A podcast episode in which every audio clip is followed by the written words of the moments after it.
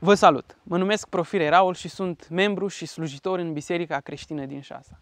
Aici credem cu tărie în dorința lui Dumnezeu, despre care vorbește Isaia în capitolul 9, de a-și lărgi împărăția cu râvnă. Tocmai de aceea ne bucurăm că asculți predicile noastre online și te invităm să le distribui mai departe ca să fii împreună cu noi parte la această lucrare.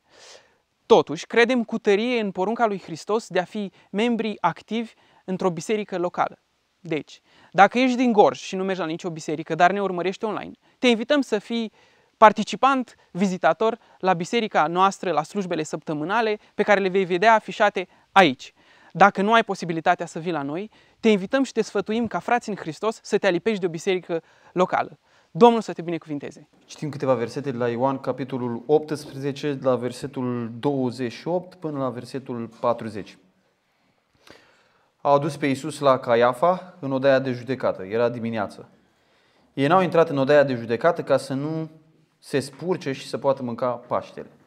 Pilat deci a ieșit afară la ei și le-a zis, ce pără aduceți împotriva omului acestuia? Drept răspuns, ei au zis, dacă n-ar fi fost un făcător de rele, nu l-am fi dat noi în mâinile tale. Atunci Pilat le-a zis, luați-l voi și judecați-l pe legea voastră. Nu, nu ne este îngăduit de lege să omorâm pe nimeni, au zis iudeii. Aceasta s-a întâmplat ca să se împlinească vorba prin care arătase Iisus cu ce moarte avea să moară. Pilat a intrat iarăși în odaia de judecată, a chemat pe Iisus și i-a zis, Ești tu împăratul iudeilor? Iisus i-a răspuns, de la tine însuți zici lucrul acesta? Sau ți l-au spus alții despre mine? Pilat a răspuns, eu sunt iudeu, neamul tău și preoții ce mai de seamă te-au dat în mâna mea. Ce ai făcut? Împărăția mea nu este din lumea aceasta, a răspuns Isus. Dacă ar fi fost împărăția mea din lumea aceasta, slujitorii mei s-ar fi luptat ca să nu fiu dat în mâinile iudeilor. Dar acum împărăția mea nu este de aici. Atunci un împărat tot ești, i-a zis Pilat. Da, a răspuns Isus. Eu sunt împărat. Eu pentru aceasta m-am născut și am venit în lume ca să mărturisesc despre adevăr. Oricine este din adevăr, ascultă glasul meu. Pilat i-a zis, ce este adevărul? După ce a spus aceste vorbe, a ieșit afară iarăși la iudei și le-a zis, eu nu găsesc nicio vină în el. Dar fiindcă voi aveți de obicei să vă slobozesc pe cineva de Paște, vreți să vă slobozesc pe împăratul iudeilor? Atunci toți au strigat din nou. Nu pe el, ci pe Baraba. Și Baraba era un tâlhar. Amin. Uh, subiectul acestui pasaj, evident, este judecata civilă a Domnului nostru Isus Hristos. Uh, pasajul așa începe. Au adus pe Isus la Caiafa în odaia de judecată. A intrat în odaia de judecată. Versetul 29 întreabă, ce pâră aduceți împotriva lui? Este despre judecata Domnului Isus, da? Versetul 30, ei zic dacă n-ar fi un făcător de rele, da? care avea nevoie să fie judecat. Versetul 31, uh, Pilat le spune judecați-l voi, deci este despre judecată. Versetul 35, neamul tău și preoții cei mai de seamă te-au dat în mâna mea, ce ai făcut? Cere dovezi ca să-l uh, judece. Versetul 38, uh, Pilat îi zice, Uh, ce este adevărul, după care să-l judece. Da? După aceste vorbe a ieșit afară la iudei și le-a zis, eu nu găsesc nicio vină. Asta după ce l-a judecat, da? Versetul 39. Voi aveți de obicei să vă slobozesc pe cineva de Paște, vreți să vă slobozesc? Adică ca o hotărâre de judecată. Deci pasajul acesta este despre judecata civilă, politică, juridică a Domnului nostru Isus Hristos. Dar scopul pasajului este dublu. Unu, să ne dovedească neprihănirea Domnului nostru Isus Hristos. Pentru că, vedeți, se vorbește despre a fi făcător de rele, despre vina lui. Eu n-am găsit nicio vină în el. Să ne dovedească neprihănirea Domnului nostru Isus Hristos și în contrast cu el, în timp ce îl judecau pe Isus și cu cât îl judecau mai mult, trăgeau mai mult concluzia că el este fără vină neprihănit, cu cât îl judecau mai mult pe el și dovedeau neprihănirea lui, el le descoperea în acest proces de judecată Domnul Iisus Hristos cancerul spiritual care se găsea în poporul Domnului, în liderii spirituale a vremii respective și în sistemul politic a vremii respective. Pentru că deodată ce ei hotără să-L omoare pe Domnul Iisus Hristos fără să fi descoperit vreo vină în El, nici Pilat, uh, reprezentantul politic, nici ei, reprezentanții religioși, n-au găsit nicio vină în el, hotărând totuși împreună să-L omoare pe Domnul Iisus Hristos, spuneau despre ei înșiși că sunt niște tâlhari și niște dicăloși. Deci scopul este dublu al acestui pasaj. Duhul lui Dumnezeu vrea ca să arate neprihănirea Domnului Isus Hristos, acel miel fără pată în care noi ne-am pus încrederea ca să fim mântuiți și în același timp, ca într-o oglindă, El descoperă poporul lui Dumnezeu, poporul legământului din acea vreme, ca ticălos, tâhar, nenorocit și într-o nevoie disperată de Domnul Isus Hristos și inclusiv Sistemul politic reprezentat de Pilat a vremii respective, care se afla într-un, într-o sida spirituală, un cancer terminal spiritual și aveau nevoie toți de Domnul Isus Hristos. Acest dialog de aici uh, uh, conține șapte schimburi de vorbe la care ne vom uita uh, succint. Primul schimb de vorbe este la versetul 29 la 30. După ce l-au adus în odaia de judecată, versetul 29 uh, și 30 spune așa. Pilat de ce a ieșit afară la ei și le-a zis, ca un judecător serios, întrebarea cea mai naturală din partea unui judecător, când au venit martori, acuzații, este să-i întrebe ce aveți de, pot să ce aveți de spus. Ia uzi ce spune. Ce pără aduceți împotriva omului acestuia? Cea mai banală, cea mai naturală întrebare, da? Și ascultați răspunsul lor. Noi nu vorbim aici despre niște oameni care habar n-aveau de Dumnezeu, habar n-aveau de Scriptură, aveau, habar n-aveau de anumite procese.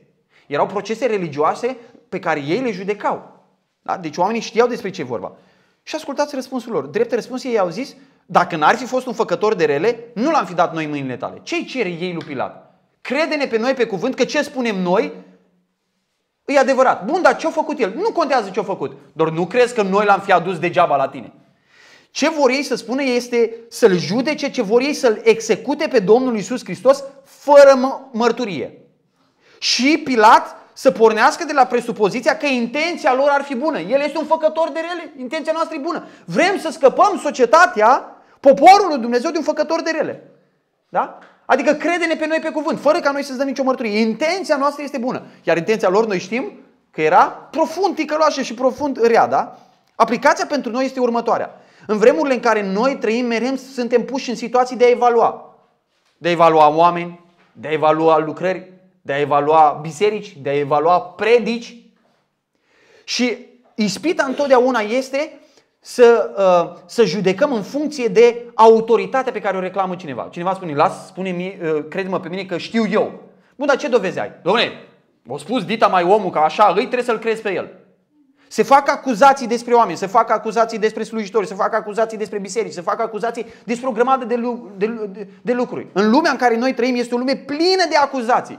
Noi credincioși nu suntem lăsați fără niciun standard de judecată. Și niciunul dintre noi nu suntem niciodată încurajați de Scriptură să spunem, pentru că o spus cu tare, înseamnă că este adevărat. Măi, dacă el e un om mare, sigur are adevărul. Nu se poate să nu fie adevărat. Nu. Nici vorbe de așa. Niciodată n-am fost împinși de cuvântul lui Dumnezeu să judecăm în felul acesta. Ci, din potrivă, Scriptura ne dă un standard după care să putem evalua, după care să putem uh, trage o concluzie da, într-o situație anume. Deci ce? Și este un lucru interesant aici, zice el, dacă n-ar fi fost un făcător de rele, nu l-am fi dat noi în mâinile tale. N-am spune noi, domnule, lucrurile astea despre el dacă n-ar fi un făcător de rele. Nu-ți dăm nicio dovadă. Crede-ne pe noi pe cuvânt, că așa zicem noi. Da? Trebuie să fim foarte atenți la ispita asta de a evalua, de a judeca, de a trage concluzii mai grav, fără să existe dovezi, fără să existe mărturii. În poporul lui Dumnezeu, Dumnezeu a fost așa de serios cu dovezile, încât dacă un om chiar era criminal și nu era nicio dovadă împotriva lui, trebuia lăsat liber. Era lăsat în mâna judecății lui Dumnezeu. Dumnezeu s-a ocupat de el. Dar nu aveai voie să judeci pe cineva doar pentru că așa a spus cineva. Da? Că așa i-a trecut lui prin cap. Al doilea schimb de vorbe este la versetul 31 și 32. Atunci Pilat le-a zis, foarte interesant. Mi se pare unul dintre cele mai ironice texte din Scriptură. Atunci Pilat le-a zis, luați-l voi și judecați-l după legea voastră. Deci avem un păgân, un roman, care spune unor oameni din poporul lui Dumnezeu, da? Deci un judecător păgân spune unor oameni din poporul lui Dumnezeu, mă, judecați-l voi după legea voastră. Adică el le face un favor, practic, nu? Mai voi sunteți în legea voastră, cu Dumnezeu vostru, cum păgân îți spune judecați voi, eu nu mă bag. Ce, mai, ce ar fi mai bun decât atâta, nu? Ca sistemul politic, atunci când vine vorba de lucrurile religioase, sistemul politic să spună noi nu ne băgăm, judecați voi acolo, e treaba voastră. Asta e separarea puterilor, da? Într-o societate. Normal. Sistemul politic nu se bagă în a judeca lucrurile religioase, da? Și păgânul spune asta, da? Care e aspectul ironic? Aspectul ironic e cum păgânii trimite la legea lui Dumnezeu. Și mă, judecați voi după cuvântul lui Dumnezeu. Judecați voi după legea voastră. E o chestiune care ține de problemele voastre. Judecați voi după cuvântul lui Dumnezeu. Ce vedem aici? Religia falsă care apelează la forța politică. Se folosesc de forța politică, de Pilat, de Irod ca să-L omoare pe Domnul Isus Hristos. Niciodată împărăția lui Dumnezeu, poporul lui Dumnezeu, copiii lui Dumnezeu n-au avut nevoie de sprijinul statului ca să promoveze interesele împărăției. Dumnezeu n-a avut nevoie de asta niciodată. Întotdeauna, în care, întotdeauna când a existat un măritiș între forța politică și copiii lui Dumnezeu, a fost întotdeauna un compromis în care copiii lui Dumnezeu au pierdut. Niciodată au câștigat ei. Pe termen lung ei au pierdut. Zice, a, dar ne-au făcut niște favori. Ne dat... Nu, pe termen lung au pierdut. Întotdeauna au pierdut. Și uitați, un păgân îi trimite la lege. Zice, judecați voi după legea voastră. Judecați după legea voastră. Foarte ironic. Pilat, un păgân, un judecător păgân, îi trimite la legea lui Dumnezeu. Da? Acum, uitați cum răspund ei. Foarte interesant. De ce ei refuză lucrul ăsta? Dacă noi am avea o problemă, să zicem, în adunare, o problemă foarte importantă și s-ar ajunge la judecată și ți-ar spune judecătorul, măi, nu să cade voi pocăiți să veniți la mine să vă judec. Noi am considerat asta un favor din partea lor, nu? Mă, uite ce judecător cu minte la cap.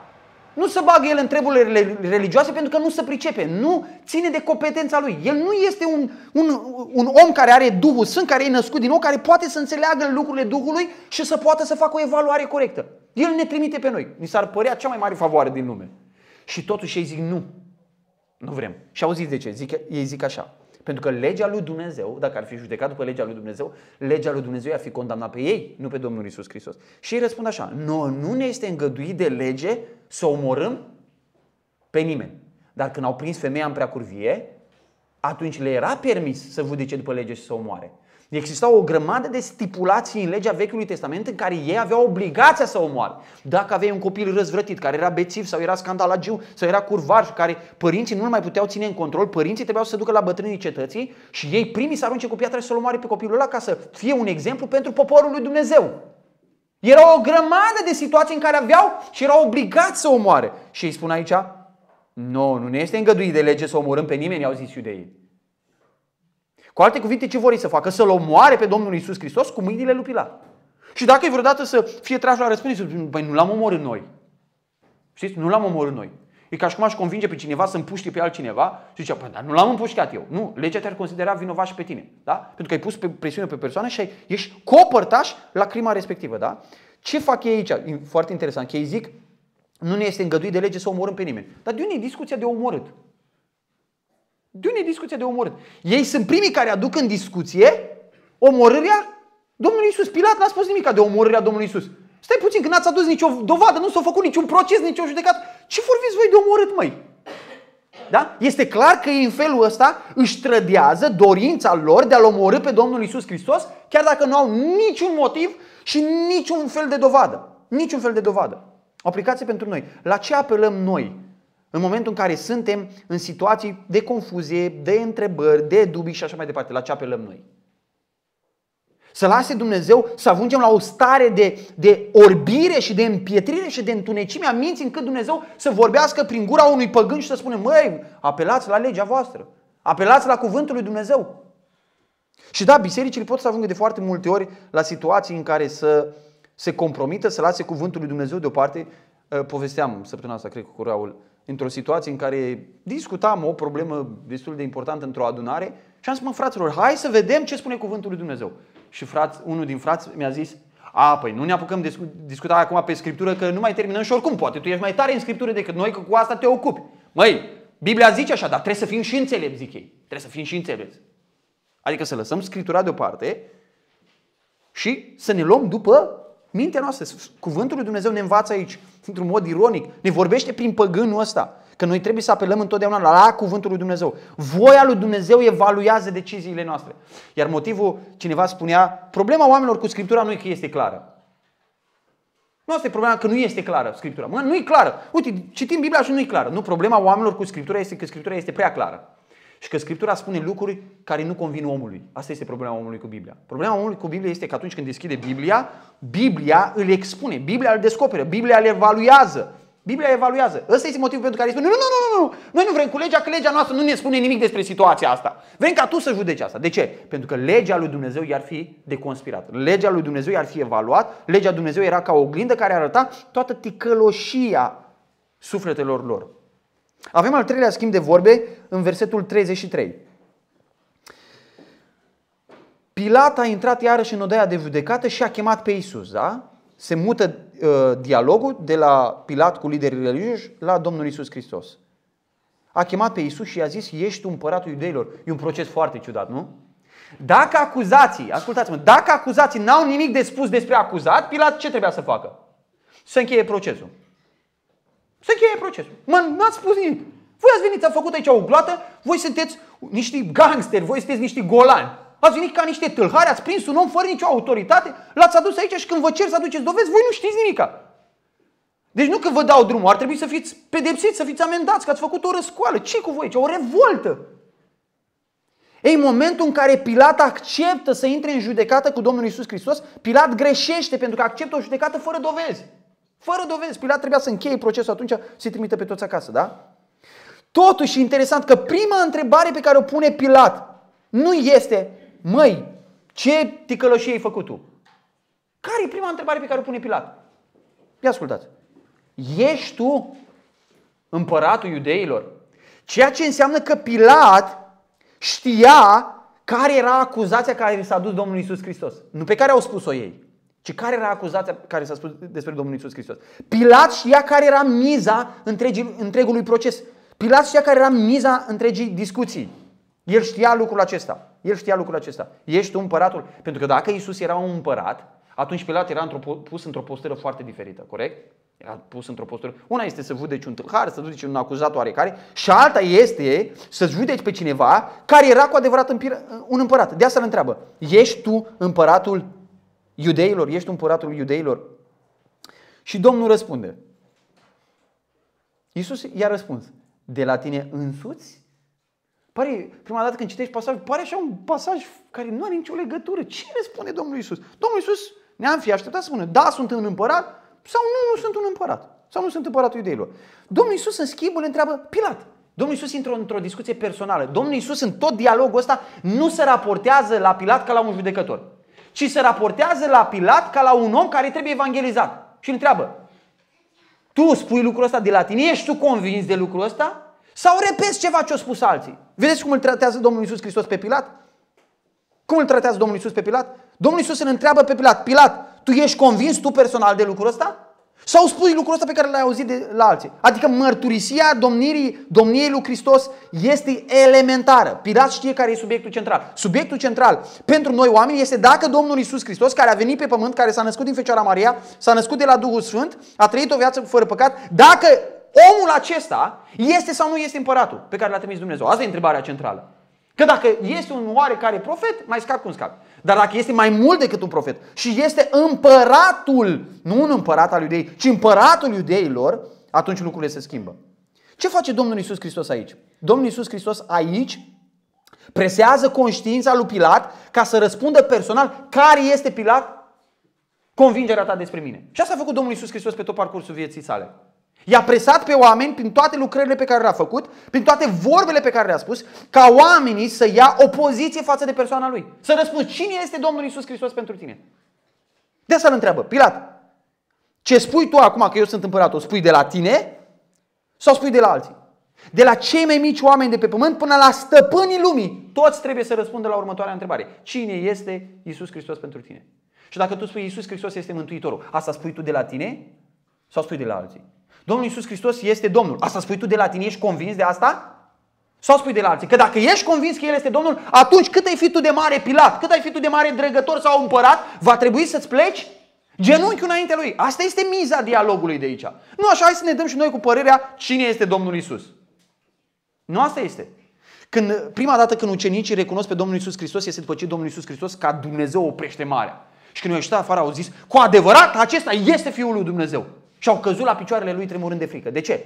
Pentru că au văzut autoritatea lui. Ei n-au zis, hm, am calculat noi. Dacă cineva poate să oprească natura, înseamnă că el este Dumnezeu. Hm, să țineți minte lucrul ăsta, să spunem și la alții. Nu!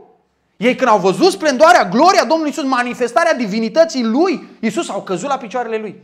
De asta în dialogul ăsta cu Pilat, Domnul Isus Hristos presează conștiința lui Pilat. Pilat, ești convins că eu sunt împăratul? Dacă da, ceva trebuie să schimbe aici. Ceva trebuie. Judecătorul stătea în fața împăratului. Și judecătorul venise să le evalueze pe împărat și ce făcea Domnul Isus? Domnul Isus le evaluia el pe el. Iisus în tot, în tot, asta e lucru fascinant la Domnul Iisus. El nu s-a pierdut niciodată cu fia. Au început ăștia să mă judece. Nu, Domnul Iisus zice, acum e teren de evangelizare. Pilat trebuie evangelizat. Pilat, ești tu convins că eu sunt împăratul? Sau nu mă spui vorbele pe care ți le-au spus alții?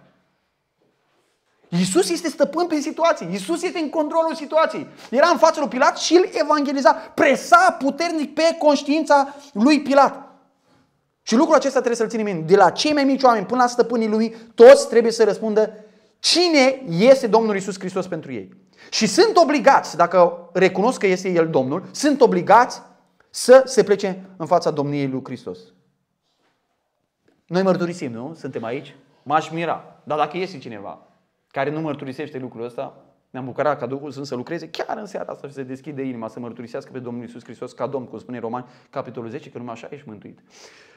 Dar dacă noi mărturisim deja lucrul ăsta și spunem, da, Domnul Isus Hristos este împăratul. Da, noi credem că El este Mântuitorul.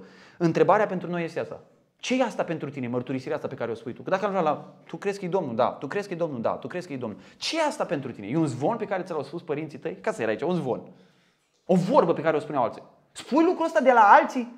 Părinții mei, așa m-au învățat părinții mei că Isus este Domnul. Dar tu ce crezi? Trebuie să existe un moment în care ce am auzit noi de la părinții noștri, ce am auzit noi la biserică, ce am citit noi în Scriptură, ce am auzit noi din predici, să devină parte din noi, să fie convingerea noastră. Să fie ceva care a amprentat așa de puternic conștiința noastră încât să devină mărturisirea noastră, a mea. Nu să spunem ce au spus alții, părerile altora, ci să fie convingerea noastră personală. Convingerea noastră personală. La al patrulea schimb de vorbe, versetul 35 și 36, Pilat încearcă să evadeze. Pilat își dă seama de ce îl întreabă Domnul Iisus Hristos și schimbă complet dialogul. Schimbă complet discuția. Schimbă complet subiectul. Zice, a, păi ce, sunt eu iudeu? Neamul tău și preoții ce mai de seamă. Ce încearcă Pilat? Pilat încearcă să iasă din schemă și să-l pună pe Iisus față în față cu poporul. Nu, asta e o chestiune între voi, nu mă bag eu, ai văzut că eu am vrut și să te dau să te uite ce, că eu nu-i treaba mea, eu nu mă bag. Domnul Iisus vrea să ocupe de inima lui Pilat. Și Pilat spune, nu-i treaba mea, asta e între voi. Ce, sunt eu iudeu? Nu știu eu treburi din asta. Sunt eu iudeu? Nu. No. Zice, neamul tău, neamul tău, preoții cei mai de seama, adică liderii neamului tău te-au dat în mâna mea. Ce ai făcut? Da? Ce încearcă Pilat să facă? Să ducă vorba la Hristos. Măi, e problema ta. Aici subiectul discuției ești tu. Nu sunt eu. Asta încearcă. Pilat încearcă să scape. Pilat încearcă să scape. Domnul Iisus Hristos Domnul Iisus Hristos însă nu cade în cursa lui. Dar vedeți, interesant, când Pilat încearcă să scape și să-l pună pe Iisus față în față cu liderii religioși, automat îi acuză pe toți liderii religioși. Automat îi acuză pe toți. Pentru că spune, neamul tău, preoții cei mai de seamă te-au dat în mâna mea. Domnul Iisus a fost adus să fie judecat el și Pilat ce face? Îi judecă pe ei. Îi acuză pe ei. Este un complot între neamul tău și liderii lui religioși și ei te-au dat în mâna mea. Pilat, fără să-și dea seama, îi acuză pe ei. Încercând să scape el, începe să-i acuze pe ei. Și se acuză și pe sine. Că zice el, era la judecat și întreabă, ce ai făcut? Păi cum acuzatorii să afară? Pilat îi acuză pe liderii religioși care l-au dat în mâna lui fără nicio uh, dovadă și se acuză pe sine pentru că l-a luat pe Iisus în proces și continua un proces, un proces fără dovezi. Fără dovezi. Ce circ este aici? Ce circ este aici? Îl întreabă pe Iisus de față cu acuzații, îl întreabă pe acuzat ce a făcut.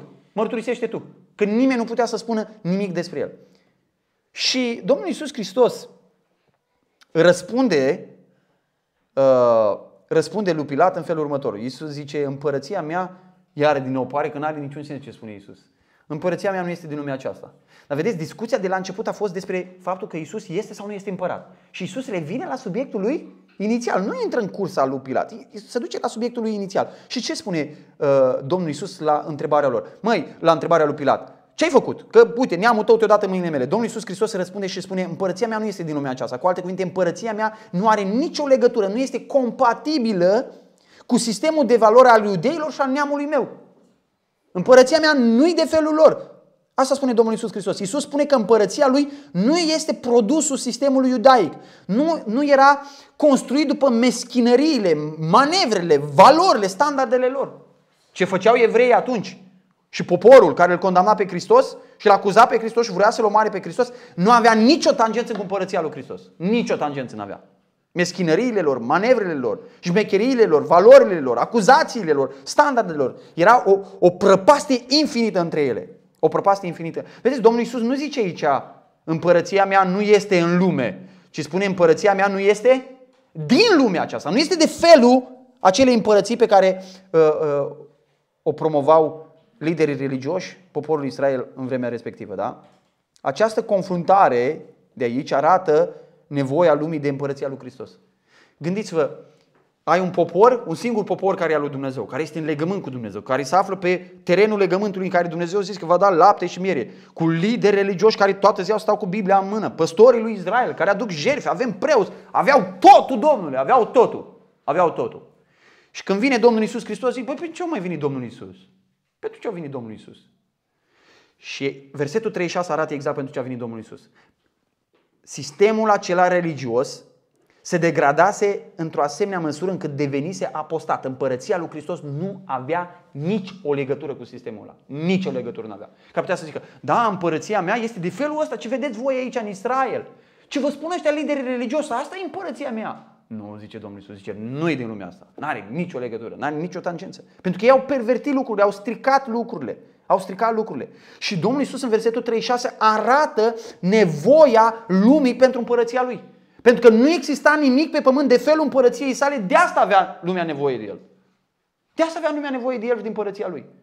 Creștinii care sunt împărăția Domnului Iisus Hristos trebuie să fie așa de diferiți de oamenii din lume și de asta este nevoie de ei în lumea asta. Nu, de asta e nevoie de noi. Nu că suntem ca ei, nu că avem manevrele lor, că avem mentalitatea lor, că avem valorile lor, standardele lor, ci pentru că nu le avem. Că noi ne simțim câteodată așa de străini de lume și diferiți de ei. Ei, tocmai de asta suntem relevanți în lumea asta, pentru că suntem diferiți de ei. De asta împărăția lui Hristos era necesară în lume, pentru că nu era din lume. Că lumea era stricată. Lumea era pe drumul apostaziei și vorbim special acum de poporul lui Dumnezeu. Pentru că el zice așa, împărăția mea nu e din lumea aceasta, slujitorii mei s-ar fi luptat ca să nu fie dată mâinile iudeilor. La asta se referă când spune de lumea aceea. De lumea asta a iudeilor, care respingeau. Evident, se extinde și la lumea în care noi trăim. Împărăția mea, zice, nu este de aici. Împărăția lui era cerească, avea o natură cerească. Versetul 37 este al cincilea schimb de vorbe. Vedeți, Pilat revine la subiect. Iisus îl întoarce la subiectul împărăției și Pilat revine la subiect și zice, atunci un împărat tot ești bun, nu ești împărat de felul ăsta al iudeilor, am înțeles, că de asta iudeii vreau să-l omoare, că nu era împărat de felul în care ei așteptau. Că dacă era împărat de felul în care ei așteptau, nu-l omorau. Nu-l omorau. Și zice, atunci un împărat tot ești. Din nou, se vede că lucrarea pe care Domnul vrea să o facă în Pilat progresează. De ce? Că Pilat pune o întrebare personală pentru el acum. Dar el nu discută acum despre ce a făcut rău Domnul Isus, ci discută despre Isus. Ăsta e subiectul pasajului. Subiectul pasajului este Domnul Isus. Și Pilat întreabă, atunci un împărat tot ești, este curios, atunci un împărat tot ești. Vedeți, toată discuția asta este despre identitatea lui Isus. Asta este tot ce contează, dragii mei, pentru noi. Tot ce contează pentru oameni. De la cei mai mici până la cei mai mari oameni. Oameni, ăsta este singurul lucru care contează cu adevărat. Cine este Domnul Isus Hristos? Să-L cunoști pe Domnul Isus Hristos. Cuvintele lui Isus își fac efectul. Pilat e extras din falsul la dialog pe care el încearcă să-l creeze despre, să-l creeze despre Hristos și problema lui cu uh, liderii religioși. Și Domnul acum îl presează să acționeze conform convingerii sale, adică că Isus este împărat. Și Isus i-a răspuns, da, eu sunt împărat, eu pentru aceasta m-am născut și am venit în lume ca să mărturisesc despre adevăr. Oricine este din adevăr, ascultă glasul meu. Ce face Domnul Isus Hristos aici? Domnul Iisus Hristos, în răspunsul pe care dă lui Pilat, leagă venirea lui în lume de identitatea lui ca împărat profetic, da? Acum ce te-ai așteptat să facă un împărat când vine? Ce se așteaptă oamenii? De asta era e confuzia asta și mintea lui Pilat și a fost confuzia asta și mintea liderii religioși a poporului Israel. De asta au fost dezamăgiți și ucenicii. Ce s-a aștepta ei să facă un împărat? Să vină și să cucerească. Acum întrebarea pentru noi este, Iisus a venit să cucerească sau nu? Aici e o întrebare foarte importantă. A venit Iisus să cucerească sau nu? A venit. Dar n-a venit să cucerească în modul ăla în care se așteptau ei. El n-a venit să, să vină să cucerească cu procese false, cu minciuni, cu acuzații, cu meschinării, cu manevre, cu lucruri de felul. El n-a venit așa. El n-a venit să lucreze în felul în care lucrau liderii religioși. El n-a venit să lucreze cum lucrau păstorii lui Israel. El era un împărat, dar uitați, era un împărat profetic. Zice, sunt un împărat, pentru aceasta m-am născut ca să mărturisesc. Ce făcea împăratul ăsta? Păi un împărat te aștept să vină cu toiagul de fer, să vină cu armatele și să facă da? ordine și curățenie și să începe să acapareze pentru el împărății. Dar împăratul ăsta a venit să cucerească. Dar cum a venit să cucerească? Prin? El are o armă. Ce armă are el? Versetul 37 ne spune ce armă are el. Da, eu sunt un împărat. Eu pentru asta m-am născut. Am venit în lume și eu, împăratul, arma pe care eu o folosesc, ierte mărturia adevărului. Asta este adevărata eliberare. Poporul Israel aștepta eliberare de romani. Când Isus n-a satisfăcut dorințele lor, proiecțiile minții lor cu privire la cine e Mesia, când Isus nu a împlinit idealul ăla lor, s-au lepădat de ei. L-au dat pe mâna romanilor. Iisus a venit să elibereze lumea, dar a venit să o elibereze prin adevăr, nu prin minciună. De aceea el spune adevărul despre el însuși, spune adevărul despre noi înșine, ne descoperă. Hristos a venit să transforme lumea, a venit să răscumpere lumea prin mărturisirea adevărului. Prin mărturisirea adevărului. Nu există armă mai puternică ca adevărul. Dragii mei, nu există armă mai puternică ca adevărul. Suntem, Dumnezeu ne-a dat, aș spune, un har pentru noi care trăim după perioada comunistă. Să, am văzut probat în România lucrul ăsta. Când sistemul ăsta draconic, diabolic, satanic, a opresat copiii lui Dumnezeu și i-au, i-au, i-au presat acolo în închisori și a ieșit adevărul din ei. Adevărul e libera. Adevărul a eliberat torționari. Adevărul a eliberat cei mai răi comuniști. A eliberat adevărul. Asta este arma cu care ei au lucrat. Ei au lucrat cu arma adevărului. Și adevărul a dus la transformare. Când s-au descoperit toate meschinările, toate mărșăvile, sistem după sistem de-a lungul timpului, au căzut la pământ.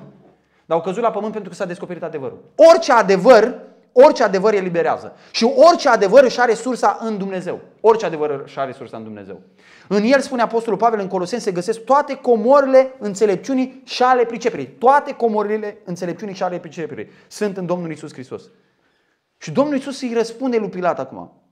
Eu pentru asta am venit. A venit în lume ca să fiu un împărat care aduc eliberare și care cuceresc prin adevăr. Și cine este din adevăr, acela în care adevărul și-a făcut loc, locuința acela în care adevărul a avut, uh, a avut rod, acela care a fost transformat de adevăr, ascultă glasul meu. De ce? Pentru că ești compatibil cu adevărul. Dacă ești un mincinos, un tâlhar, dacă umbli cu meschinării, cu mărșăvii, ești contra adevărului. Te deranjează adevărului. Just acuză adevărul. Acuză adevărul. Vrei să scoți, asta e imaginea. Când a venit lumina în lume, oamenii au zis, trageți repede cablul din priză, că nu ne place. Nu ne place în lumină. Vrem în întuneric. Vrem în întuneric. Și așa se întâmplă cu oamenii. Iisus a venit, Iisus a venit să mărturisească despre adevăr. De la adevărurile cele mai mari până la adevărurile cele mai mici.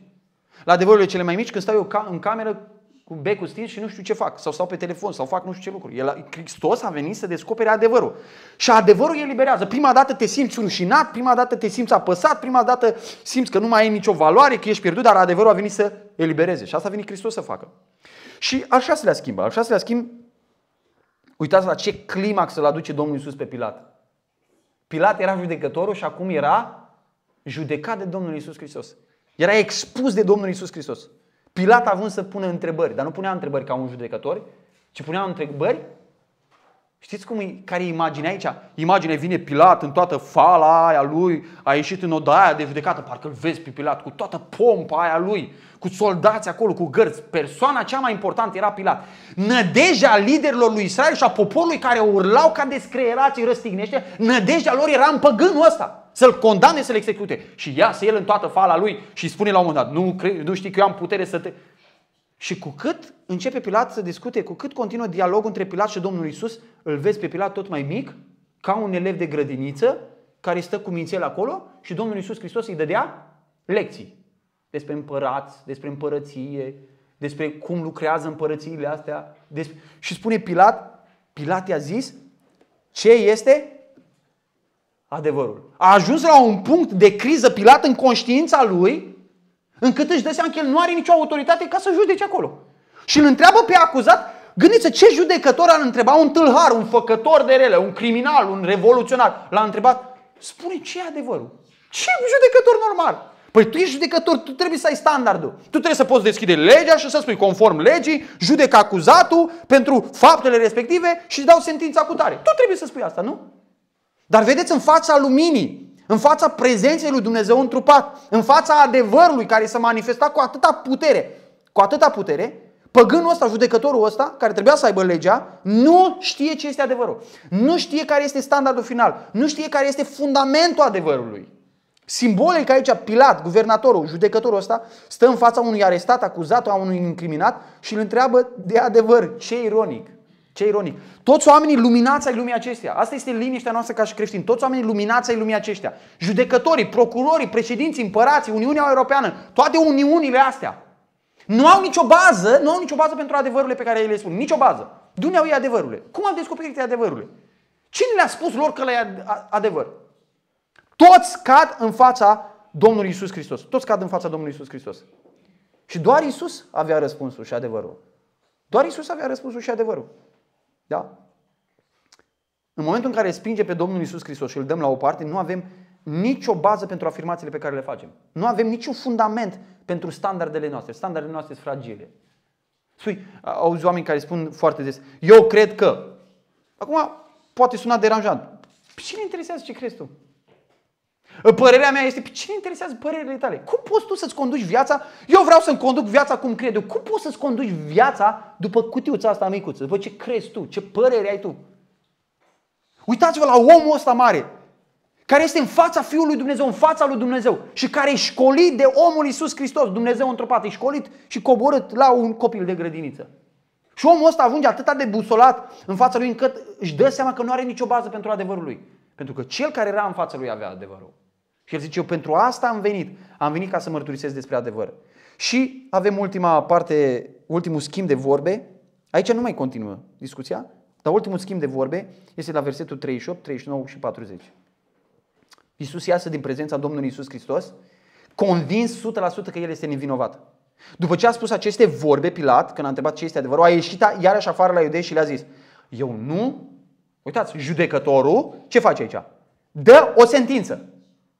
Deci toate evenimentele astea ne sunt povestite aici ca să ne arate foarte clar. Domnule, s-a dus la un păgân. Un păgân l-a luat pe Fiul lui Dumnezeu, l-a judecat și după ce l-a judecat a spus așa, eu nu găsesc nici o vină în el. Simplu, eu nu găsesc nici o vină în el. Ce face Pilat aici este să uh, îl califice într-un fel pe Domnul Isus Hristos. Să poate spune despre o făptură de pe pământ că nu găsești nicio vină în el? Spuneți-mi. Să poate spune despre o făptură? Dacă ar exista, gândiți-vă că ar exista un judecător acum pe pământ, care ar găsi un om pe pământ în care nu găsești nicio minciună, nicio înșelăciune, nicio meschinărie, niciun neadevăr, niciun păcat. Păi nu te duce pentru orice problemă la omul ăla, dacă în ăla nu este minciună, corect? Deci Pilat când spune ce este adevărul și spune în el n-am găsit nimic fals, mincinos, strâmb, stricat. Pilat spune despre Domnul Isus Hristos, El este singurul la care trebuie să ne raportăm de acum înainte. Fără să-și dea seama spune lucrul ăsta. Dacă El n-avea nicio vină, n-avea nicio vină în vorbire, n-avea vin, vin, nicio vină în gândire, pentru că gândirea Lui se vedea în vorbirea Lui, n-avea nicio vină în purtarea Lui. Păi dacă n-avea nicio vină de niciun fel, înseamnă că Isus este singurul calificat, singurul standard pentru adevăr. Guvernatorul ăsta, Pilat, păgânul ăsta, spune, duceți-vă la Hristos. Cu alte cuvinte asta spune, duceți-vă la Hristos, El n-are nicio vină. Măi, un păgân îți spune, du-te la Hristos, că El n-are nicio vină. El e fără păcat, El e fără greșeală, El fără eroare. El e fără eroare. Dita mai omul, dita mai, dita mai om de stat, ne spune lucrul ăsta, El nu are nicio vină. Deci Pilat face aici o declarație. Vedeți, Pilat nu spune, nu iasă afară și spune, eu așa ca roman, după studiile pe care le-am eu în filozofie, în, uh, în dreptul roman, în, așa, părerea mea e că Domnul Isus e așa, un om bun religios pe care îl puteți întreba despre cum să vă duceți în cer. Asta spune Pilat? Nu, domnule. Pilat este în poziția de judecător acum. El face o declarație politică și judecătorească despre un om care spunea că este împărat. Asta era un pericol pentru romani să spun eu sunt împăratul iudeilor. Cum că și erau sub stăpânire romană. Și Pilat ia să face o declarație politică, judecătorească, e ca și cum Parlamentul sau președinția sau procuratura s-ar aduna tot și a spune omul acesta este fără greșeală. Tot ce spune el este adevărat. Adică trebuie să vă luați de acum înainte după el. Dacă Isus nu are nicio vină, și Pilat a spus asta, el este unicul calificat să ne călăuzească și să ne spună adevărul. Adevărat sau nu? Este singurul calificat, asta a spus omul ăsta. Nu are nicio vină, nu are nicio vină. Unde ne ducem, dragii mei, pentru adevăr? Ne ducem la muritori, compromiși, păcătoși să aflăm adevărul? Mă duc la mine, care și eu sunt un muritor compromis, care este limitat în gândirea mea și de atâtea ori greșit în gândirea mea, chiar și când sunt 100% sigur că spun adevărul, la cine ne ducem? Mă pot eu, Andrei, duce la mine însumi ca să aflu adevărul? Mă pot eu duce la alți oameni ca să aflu adevărul? Când este evident că adevărul nu se găsește la oameni. Adevărul este în Domnul Isus Hristos. Ce calificare am eu? Ce calificare ai tu? Ci calificarea au alți oameni ca să-i ascultăm, ca ei să decidă ce este adevărul. Adevărul este în Domnul Isus Hristos. Pilat concluzionează că Isus este împăratul lor pentru că spune în versetul 39, dar fiindcă voi aveți obicei să vă slobozesc pe cineva de Paște, vreți să vă slobozesc pe împăratul iudeilor. Spre, spre disperarea lor, după tot dialogul ăsta, Pilat le spune, ca politician, ca judecător, ca forță juridică, le spune, omul acesta este împăratul lor legitim. Asta spune. Și în fața acestei declarații judecătorești, că el este împăratul lor, îi spune să spună ce vor. Auziți ce spune? Fiindcă voi aveți obicei să vă slobozesc pe cineva de Paște, ascultați. Vreți să vă slobozesc? Vreți să vă slobozesc? Dar știți ce e interesant aici? Ce îi pune Pilat să aleagă? Îi pune să aleagă între lege și un obicei. Legea spunea că Iisus nu are nicio vină. Dar spune pentru că voi aveți obicei. Ăsta este sistemul uman. Deci că avem lege, că avem legi, legi votate după legi, legi, legi, legi. Știți ce este sistemul uman? Sistemul făcut de oameni este un sistem care, până la urma urmei, este un sistem care discriminează, un sistem bazat pe preferințele oamenilor. Spune practic Iisus, pentru ce condamnat Iisus practic? Pentru un obicei de-a lor. Că obiceiul lor era să slobozească pe cineva și pune pe ei să aleagă ce vor ei. Ce vor ei. Și acum, dragii mei, ce pot să aleagă niște oameni religioși? Ce pot să aleagă niște lideri care stăteau toată ziua cu Biblia în mână? Ce pot să aleagă păstorii poporului Israel? Ce puteau să aleagă, domnule? Decât? Asta spune. Uite, vă pun înainte. Voi aveți de obicei să vă slobozeți pe cineva de Paște. În sărbătoarea asta mare a voastră, a Paștelui. Cum zice, măcar de Crăciun să fiu mai bun. Știi? E o sărbătoare, să fiu mai bun măcar. Să zic, inima lor e mai mișcată, da? Plus că erau oameni religioși, păstorii poporului Israel. Oameni care stăteau cu Scriptura în mână. Oameni care aveau autoritate, da? Și uitați, îi pune să aleagă. Atunci toți, fără excepție, au strigat din nou, nu pe el, știau pe cine nu vor. Și păi, dar singura opțiune e Baraba. Baraba, care era un tâlhar.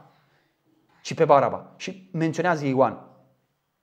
Și Baraba era un tâlhar. Liderii spirituali al lui Israel aleg un tâlhar, fiindcă tâlharii erau mai compatibili cu ei decât Domnul Isus. Corect? Tâlharii erau mai compatibili cu ei. Zice, cu Baraba ne descurcăm noi. A, avem. Nu, nu procedau ei exact ca Baraba aici? De ce l-au cerut pe Baraba? Că Baraba era compatibil cu ei. Baraba proceda exact ca ei. Baraba era un tâlhar, un mincinos, un nenorocit, exact cum erau ei. Baraba era oglinda lor spirituală. Și când sunt puși în fața alegeți lumina sau întunericul?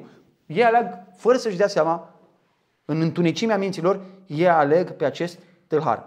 Oamenii, dragii mei, preferă să fie tâlhăriți decât convinși de păcat. Ascultați-mă. Baraba era un tâlhar. Și preferă să scoată un tâlhar în libertate decât să fie convinși în continuare de păcat de Domnul Isus Hristos. După Matei 23, când Domnul Isus evaluează liderii religioși a vremii respective, oamenii ăștia au ajuns la disperare. Au vrut să-l omoare de o grămadă de ori, nu mai puteau. Au făcut învierea lui Lazar. Nu mai puteau. Erau aduși la disperare. Erau sătui de Domnul Isus Hristos. Dumneavoastră înțelegeți starea în care erau ei. E ca și cum cineva în continuu ar veni și te arăta în continuu păcatele. În continuu, în continuu. La un moment dat te saturi de el, te scârbești de el. Așa sunt mulți copii de credincioși care s-au născut în familii de credincioși, au venit la biserică și au ajuns la o saturație, la o disperare. Pentru că inima lor nu s-a plecat înaintea lui Hristos, au ajuns la, o, la o, un sătul, la o scârbă și atunci când au plecat, duși au fost. Sătui, sătui de Domnul Isus Hristos. Pentru că nu au fost convertiți, pentru că nu s-au pocăit, pentru că nu au crezut în Domnul Isus Hristos. Moartea lui Isus e decisă de niște oameni care iubeau tâlhare. Pe ce competență aveau ăștia să hotărască lucrurile acestea? Alegerea acestui tâlhar este încuvințarea nevinovăției lui Hristos. Dacă ți s-ar pune în față să alegi un om fără vină și un tâlhar și tu ai alege tâlharul, ce spune asta despre? Despre tine, nu doar despre tâlhar. Despre tine. Dacă tu preferi un criminal, dacă tu ai fi de acord să iasă un violator din pușcărie, care a făcut o grămadă de victime, ce spune asta despre inima ta? Ei când fac judecata, asta e de fapt ce fac? Fac o judecată împotriva lor înșiși. Dar ce am fi făcut noi dacă am fi fost acolo? Ce credeți că am făcut noi?